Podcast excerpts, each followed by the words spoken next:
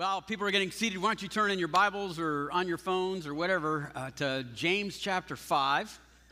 James chapter 5. We'll start in verse 7. Uh, a woman named Florence Chadwick was an astonishing athlete, absolutely amazing. She's the first woman to swim the English Channel both ways. Then on July 4th, 1952, 34 year old woman got into the water at Catalina Island to swim to the California coastline. That's 21 miles. Catalina Island is just off of, the Los Angeles coastline. She'd be the first woman to do that. When she got in the water, she realized this water is frigid cold. And on this particular day, there was such a dense fog that her, her uh, accompanying boats, her, her training boats that went on each side of her to keep the sharks away, couldn't even see her at times. But it was a historic event. And so people were watching on TV, millions of people were watching this happen, uh, and, and it was a spectacular event. The bone chilling water was starting to wear her down, so much so that after 15 hours of swimming, she wanted to get into the boat and quit. Her trainer and her mother were in that boat, and they said, No. said, You can do this. You can do this. And so Florence continued to swim for another 55 minutes. That's almost 16 hours. That's you swimming in the crazy cold water until tomorrow morning at sunrise. Wow. Well, after 15 hours and 55 minutes, she couldn't take it anymore.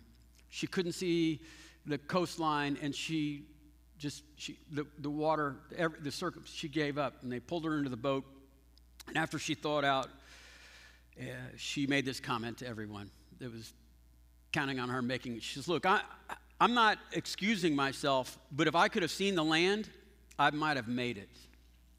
If I could have seen the land, I might have made it. She was a half a mile from the coastline. Yeah. She said it wasn't the fatigue and it wasn't the cold, it was the fog because the fog beat her because she could not see her goal. The fog had blinded her reason and it evaporated her will. It was the only time in her entire career that she'd ever quit because she could not see the coastline. She couldn't see her goal. She had to suffer long, but a little longer. Two months later, there's Florence Catalina Island, making that swim again. The water was still frigid. But on this day, the fog was just as dense. But on this day, she had her faith intact.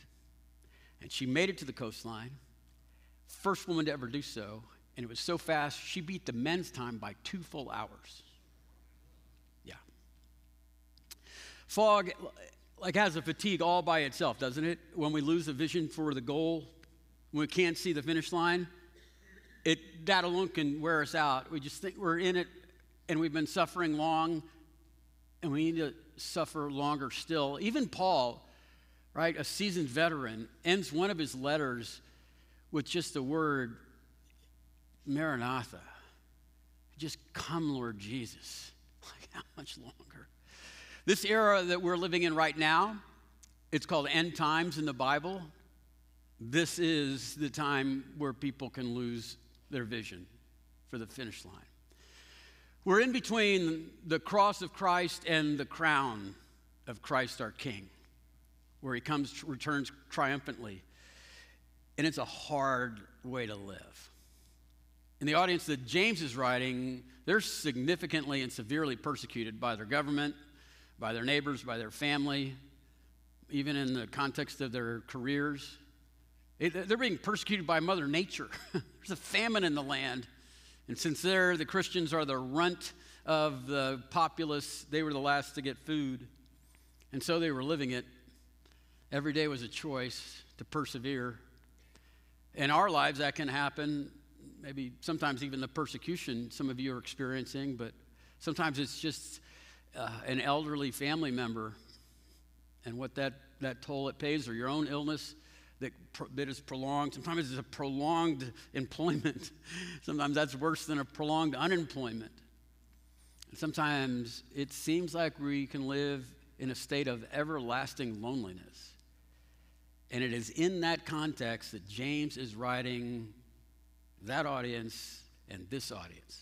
He's saying, look, here, James chapter 5, verses 7 through 11, this is for us to memorize. This is for us to help us understand that even in fog, we can, we can still live for that vision of the prize that we will receive.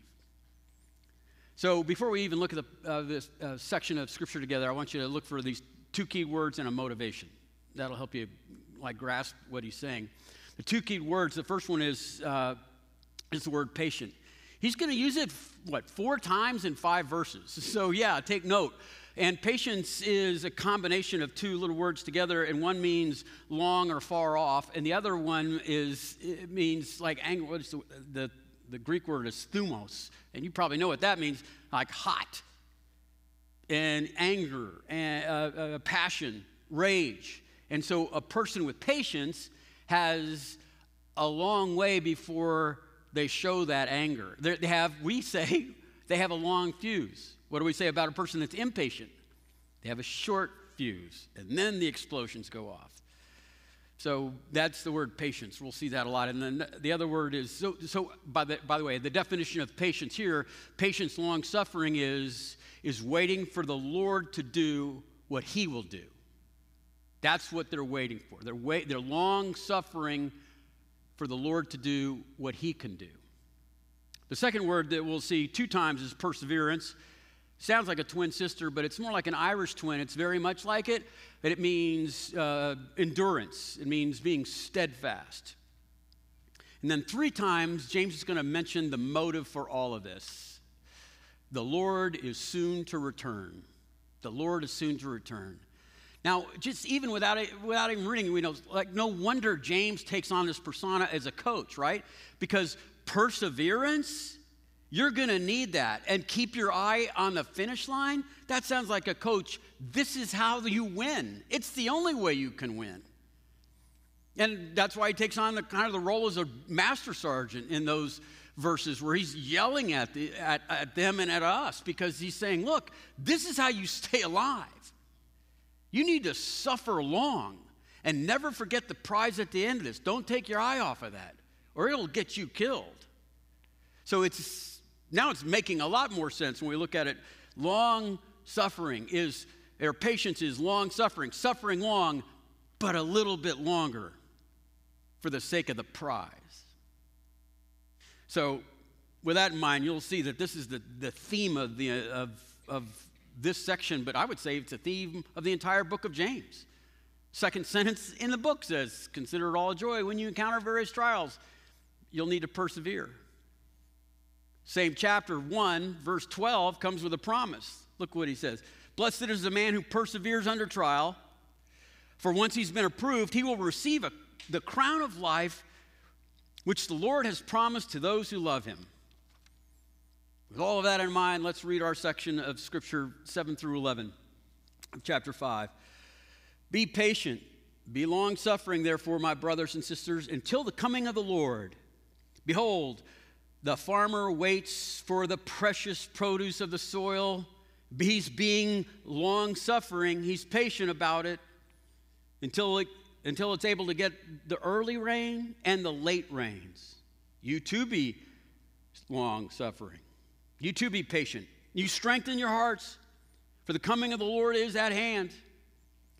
Now, don't complain, my brothers and sisters, against one another, for you yourselves, uh, for that you yourselves won't be judged. Behold, the judge is standing right there at the door.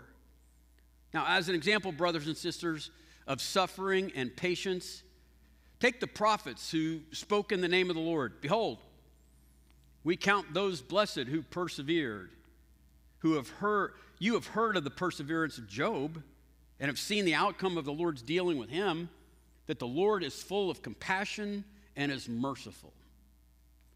There's our passage today, teaching us how to glorify God with this marathon race called life. He's going to give us three ways to live this life in a way that pleases God and that we won't regret later. Three ways to live. The first way is live hopefully. Look what it says in the verse, first sentence there, verse 7. Be patient, therefore, my brothers and sisters. Why? Until the coming of the Lord. Now, that single sentence is like a summary of this whole section and somewhat of the book. Be patient, suffer long because of the coming of the Lord. And he, he says that straight up front because he's just telling us deductively what he's going to talk about. He's going to try to make this clear. He's going to make sure we understand what that means. And people that read that say, Well, I'm not so sure what exactly that means. Maybe you could give me an illustration. Give me, give me something that I do know to understand what I don't know. And so he says, Glad you asked. Rest of the sentence says this rest of the verse, new sentence Behold, the farmer waits for the precious produce of his soil. What's that? That's the crown of life that's promised to us by King Jesus. Now, you got to be patient there. You got to be patient about it until it gets the early and the late rains.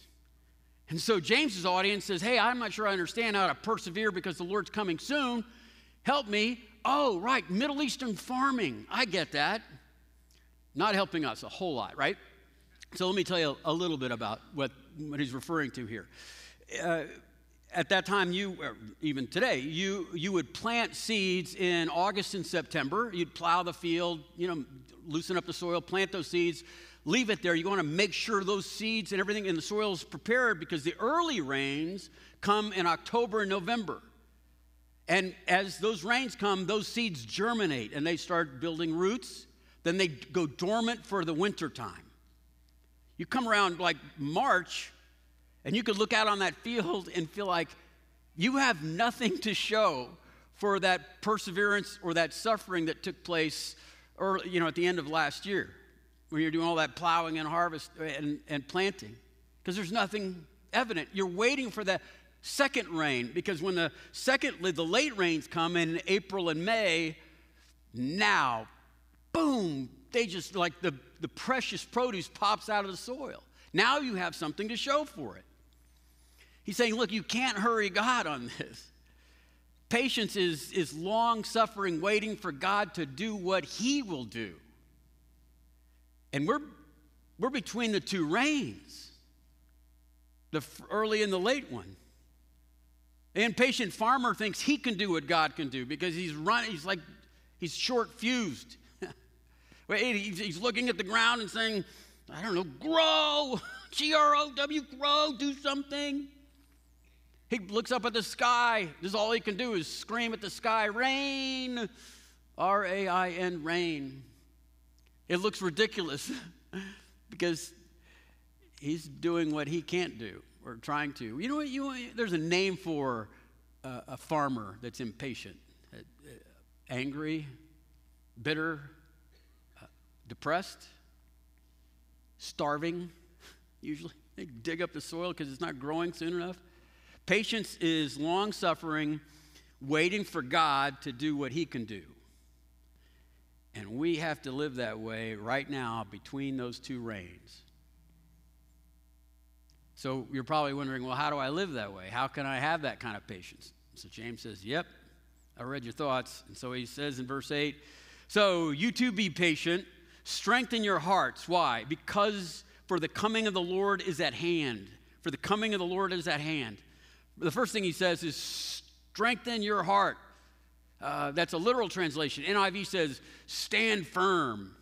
It means to like prop up something that's heavy, like your soul when it's being worn down. Prop it up, stand firm, don't move, don't give, no matter what.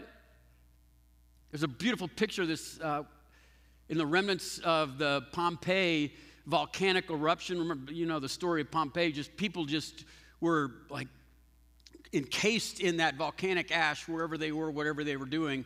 Some people ran to their basements to find safety, thinking that would be a good place to go. It wasn't. Others ran to the top of their house to rise above the ash, and that's where they were encased. The Roman sentinels were found outside the gates, weapons in hand. standing at attention. That's what they were assigned to do. They were standing firm. The ground was shaking underneath them. They were slowly being buried by that volcanic ash, and they are enshrined in that phrase stand firm. Stand firm, he says. And why does he say stand firm? What's the vision he says we're to look for? Right there. Verse 7, he said, until the coming of the Lord. Verse 8, he says, the coming of the Lord is at hand. He said, look at the end of this thing. Look, like you've read Revelation, right? They didn't have that. We do. We win. Knowing that we win, like, like just play every single down like it's our last. It's like the farmer. You guys know how he works. He has to be patient. The first rain, that's the first Christmas. The late rain, that's the return of Christ. Now, in between those rains where we live, we need to be patient and be long suffering. Between the cross and the crown of King Jesus, there's suffering, more suffering. Stay with that. Old Testament saints, it's like this the Old Testament saints, before this first rain, they lived in faith in the promises of the coming of Jesus. They lived in faith for the first coming, Christmas. We live in faith in the same way towards the second coming, the, the late rain. And I know it's been 2,000 years and we're still talking about it. And he says, Be patient, suffer long, a little longer, live hopefully. Live hopefully. And a, a, way to apply how do you live hopefully? I'd say this set your finish line to the very end, to the end of your life. I think people compromise, I think people give up, I think people quit because they have a finish line in their head, but they don't even know it. It's, it's like in the recesses of their souls, and they don't even know when they cross it until they do. But that finish line is way before the end of their lives. It, like, it, it, like um, in a career, it can, it can show up like this, where you know you're starting off and and you're going to live with integrity and honesty and and contentment where you are, the way things are working out, and then some, I don't know, some birthday rolls around, and you're blowing out those candles, and before the smoke even gets to the roof, you you're like, I should be farther along.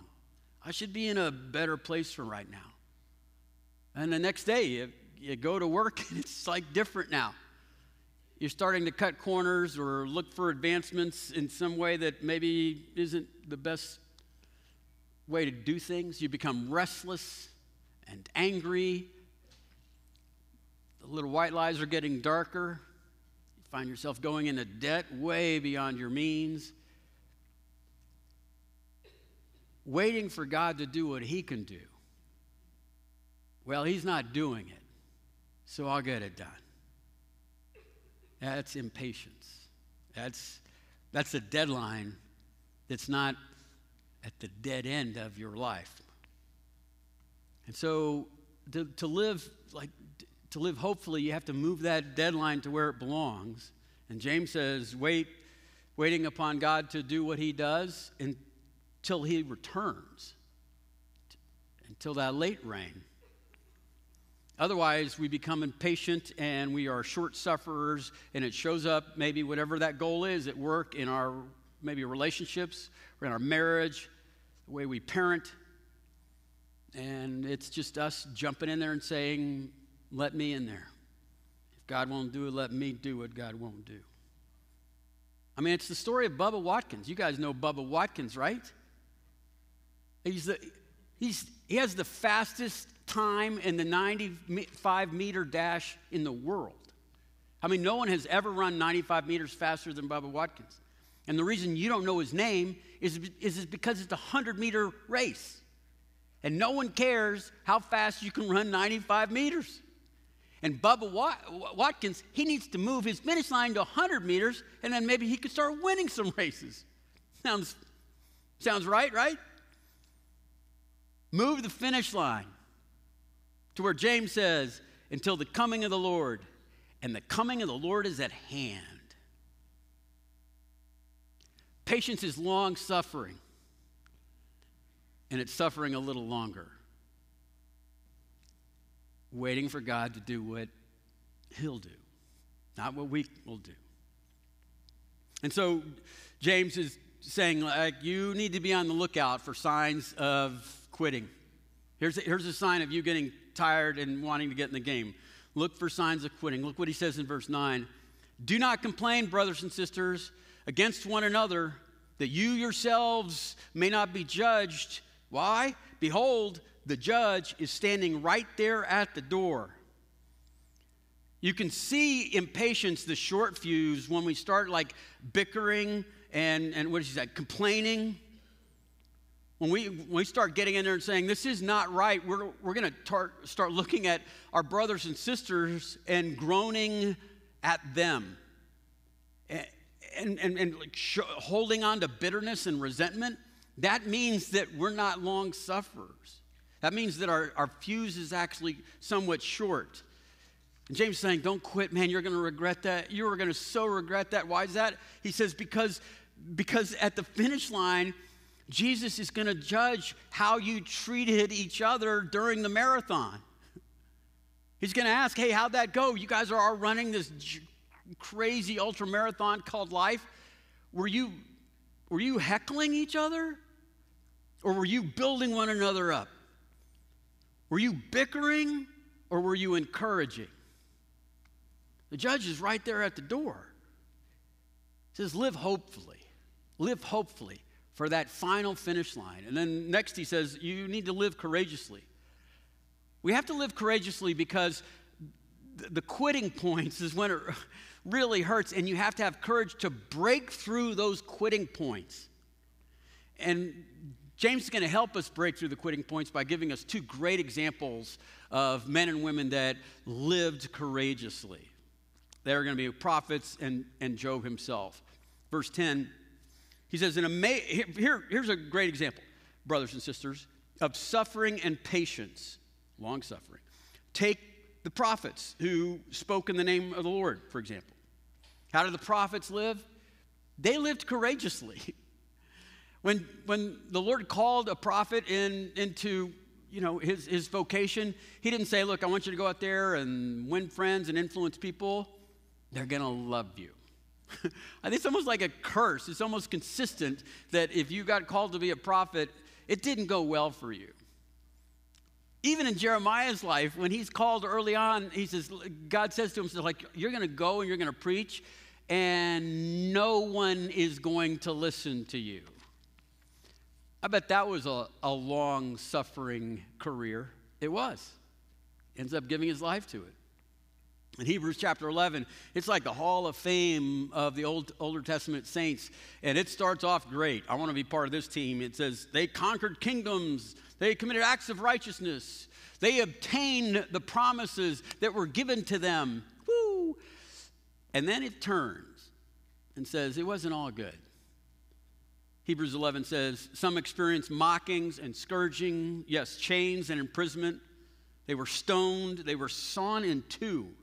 They were tempted, they were put to death by the sword.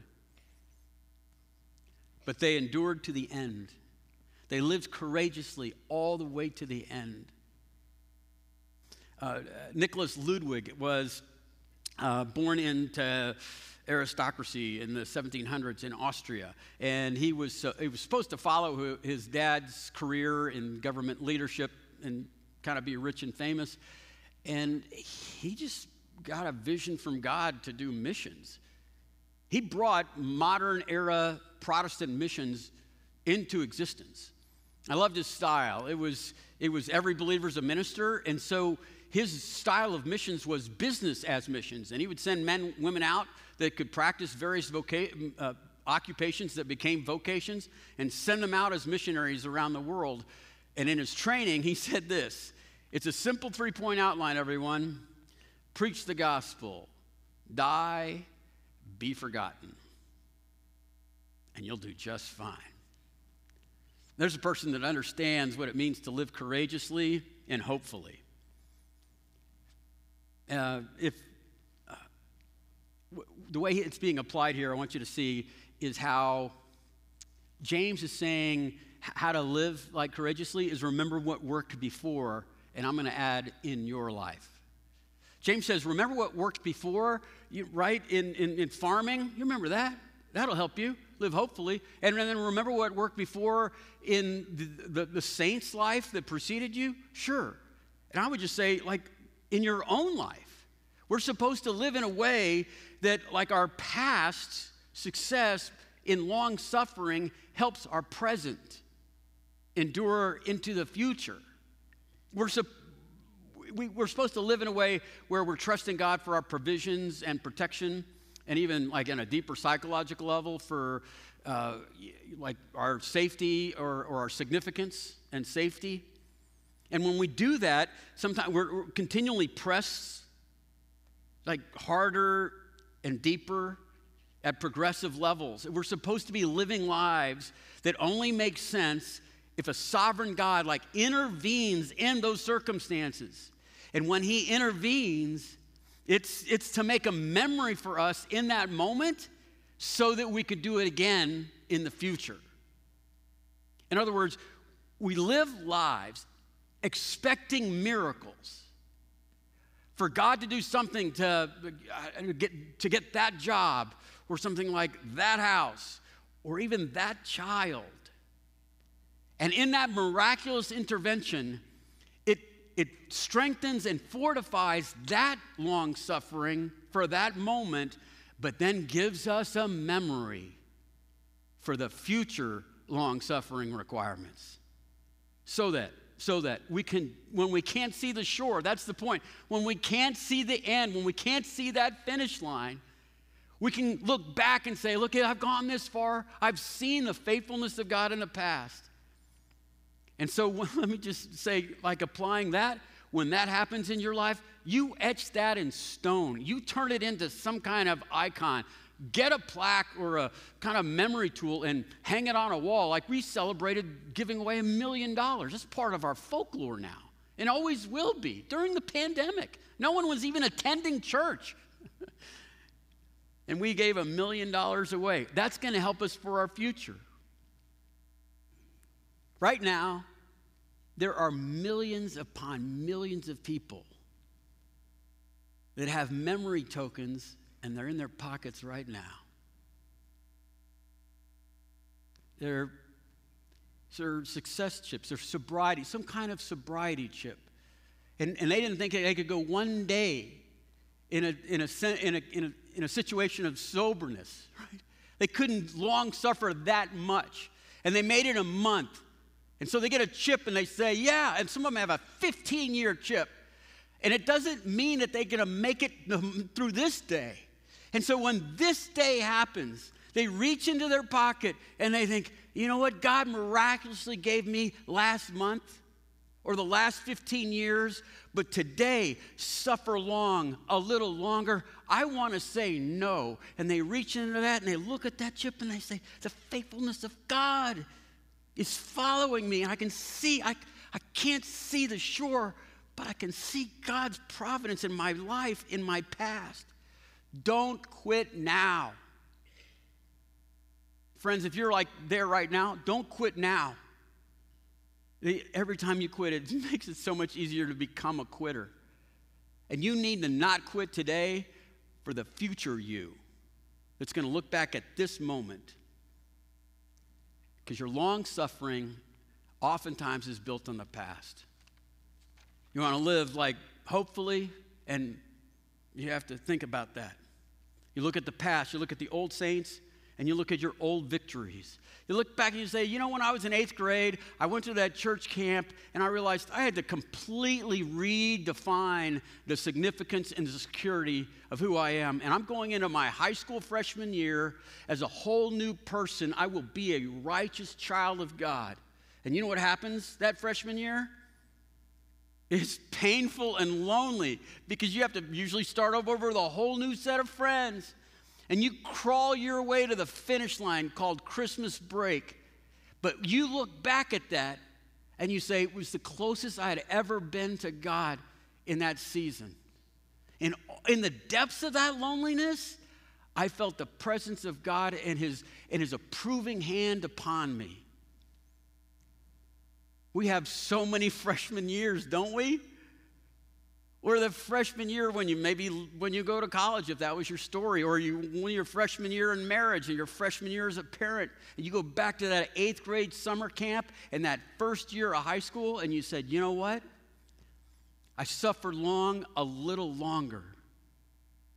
And I did it courageously, and it was worth it. And so I'm going to live this moment that way. Hopefully, courageously, and now he's going to say, live victoriously live victoriously.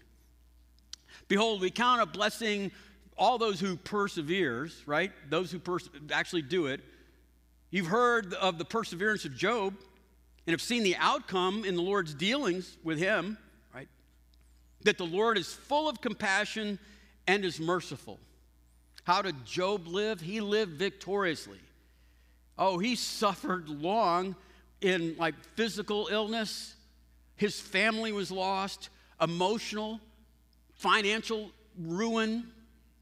He was like attacked by the devil himself. And in that, he was purified. And it's interesting that James talks about like the endurance or the perseverance of Job. What do we say? We say the patience of Job. And Job was patient. He had a long fuse, but the fuse ran out. You can read about it three or four times. There's anger and rage. I'll tell you what he did do. It was the perseverance of Job that he made it all the way to the end. He, he's the one in, in chapter 19 says, Now I, I, I know that my Redeemer lives. And when I say he lives victoriously, at the end of the story, it says, And the Lord, in his full of compassion and mercy, is what the Lord fully brought about in his life that he received twice as much as he had before. So when we talk about living victoriously, I think an easy way to apply that is to choose your heroes wisely. See how James is appealing to a true hero that made it all the way to the end? Who's setting a pace for you? Who, who are you choosing to go to to get advice? When you want to quit, when you want to give up, Who's telling you the way to make a decision during a very difficult time? James saying you better choose those heroes wisely, people who have suffered well for a long time. I'm startled regularly when I meet people that are having difficulties in marriage, and everyone has difficulties in marriage. It just seems like the difference is who do you go to? When your fuse is about to run out. I have, I've seen men seek counsel from other men, and I'm like, that guy's on his third marriage. What I can tell you what he's going to say. There's another woman out there. He's a guy that punts on third and long. I mean, that's when you go for it, not when you give up. I've seen women go to other women, and those are man hating women. Yeah, they're out there. All men are pigs. I know what she's going to say. You can live without a man. That's who you go to? When you need like a pep talk for endurance, you need people that suffer well. Here's how you here's how to look for a hero. They walk with a limp and a smile. They have stories, and the stories have maimed them, but have not tarnished their soul. They've been purified by that. They waited for God to do what He does. They waited for God to do what only He does. And they suffered, and then they suffered more. Like Job. Choose your heroes well, wisely. Just to close out, I want you to, I want to emphasize this last thing, and that's the motivation all along. The long suffering, the perseverance, all has a point, all is answer is all the questions of why is answered in this thing, single phrase in many respects. It's this. This is truth. The Lord is coming soon. The Lord is coming soon. That's why you do this. And what you're thinking right now, with that phrase up on the screens, and the Lord is coming soon, is the most important thing in your life. What you think about God is the most important thing about you. And James says, I want you to know who's coming soon. And he defines this coming king. One of the first attributes he gives him here is that he is judge. He is judge. In verse 9, he says, And the judge is standing right there at the door. And if you remember verse 12 of ch- the first chapter, remember, blessed is the man who perseveres under trial. Same thing. For once, for uh, once he's been approved, he will receive the crown of life, which the Lord has promised, promised to those who love him. Jesus is the judge, and he's coming with a crown. And he's coming with a crown to those who persevere, and he cannot wait to give that to you. He promised that. So when the judge, when you think about him coming and he's coming and he's right there at the door, it's like, I, I, I've got something for you. And now it all makes sense. And now it's all worth it. The second set of attributes that are attached to the Lord returning any moment are the last two words in the whole paragraph.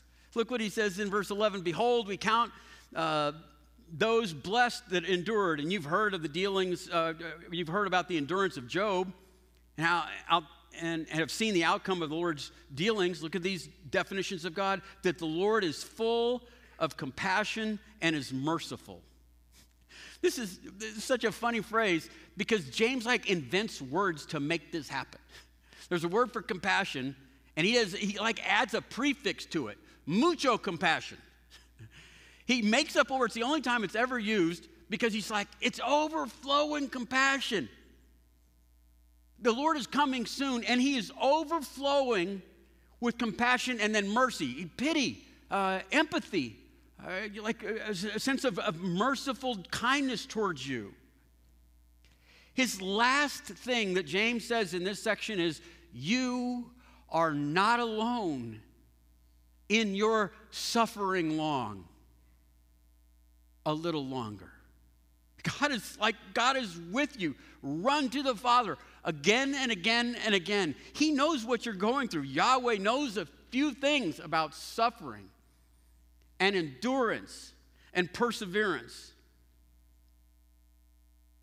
And He longs to see what those circumstances have in our potential that we would become mature and perfect and complete and lacking in nothing. James said that earlier. It means like becoming like Christ in all of life. And it, like Jesus learned obedience through suffering. That's a Bible verse. It's hard to comprehend. But if it was good enough for Jesus, it's going to be part of our story too. It's the only way to learn certain things. Sometimes only pain will tell you the truth. And, and James is saying, like, stay in there with this. Do not give this up. Don't quit. Look, I, I don't want to make excuses for myself, but if I'd have seen that coastline, I could have made it. Yeah. So picture that coastline. And just because you can't see it doesn't mean it's not there. Just because you can't see it doesn't mean it's not there. She didn't see it the second time. So, in the icy waters and the 16 hours of swimming, whatever life is for you, there's a coastline there. And you can make that. You just keep swimming. You can persevere and you can endure if you have a vision for the end. If you don't have a vision for the end, you'll never make it. So, let's do this. Let's get a vision for what that looks like. Why don't we just like let's just all do this. Let's close our eyes. And if you want, you can bow your heads. You can open up your hands if you want.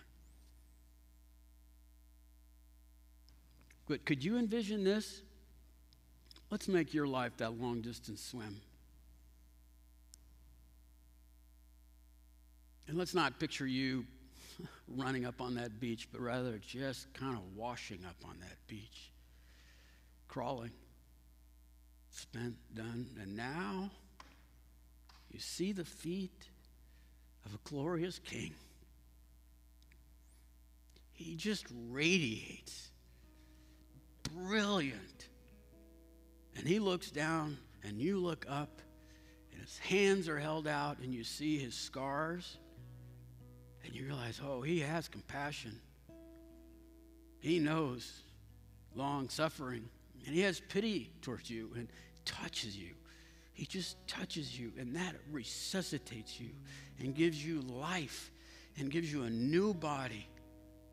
Your old one is just a husk, it's left behind, and he picks you up and he grabs you by the shoulders, and you're finally able to see him because you have this new body.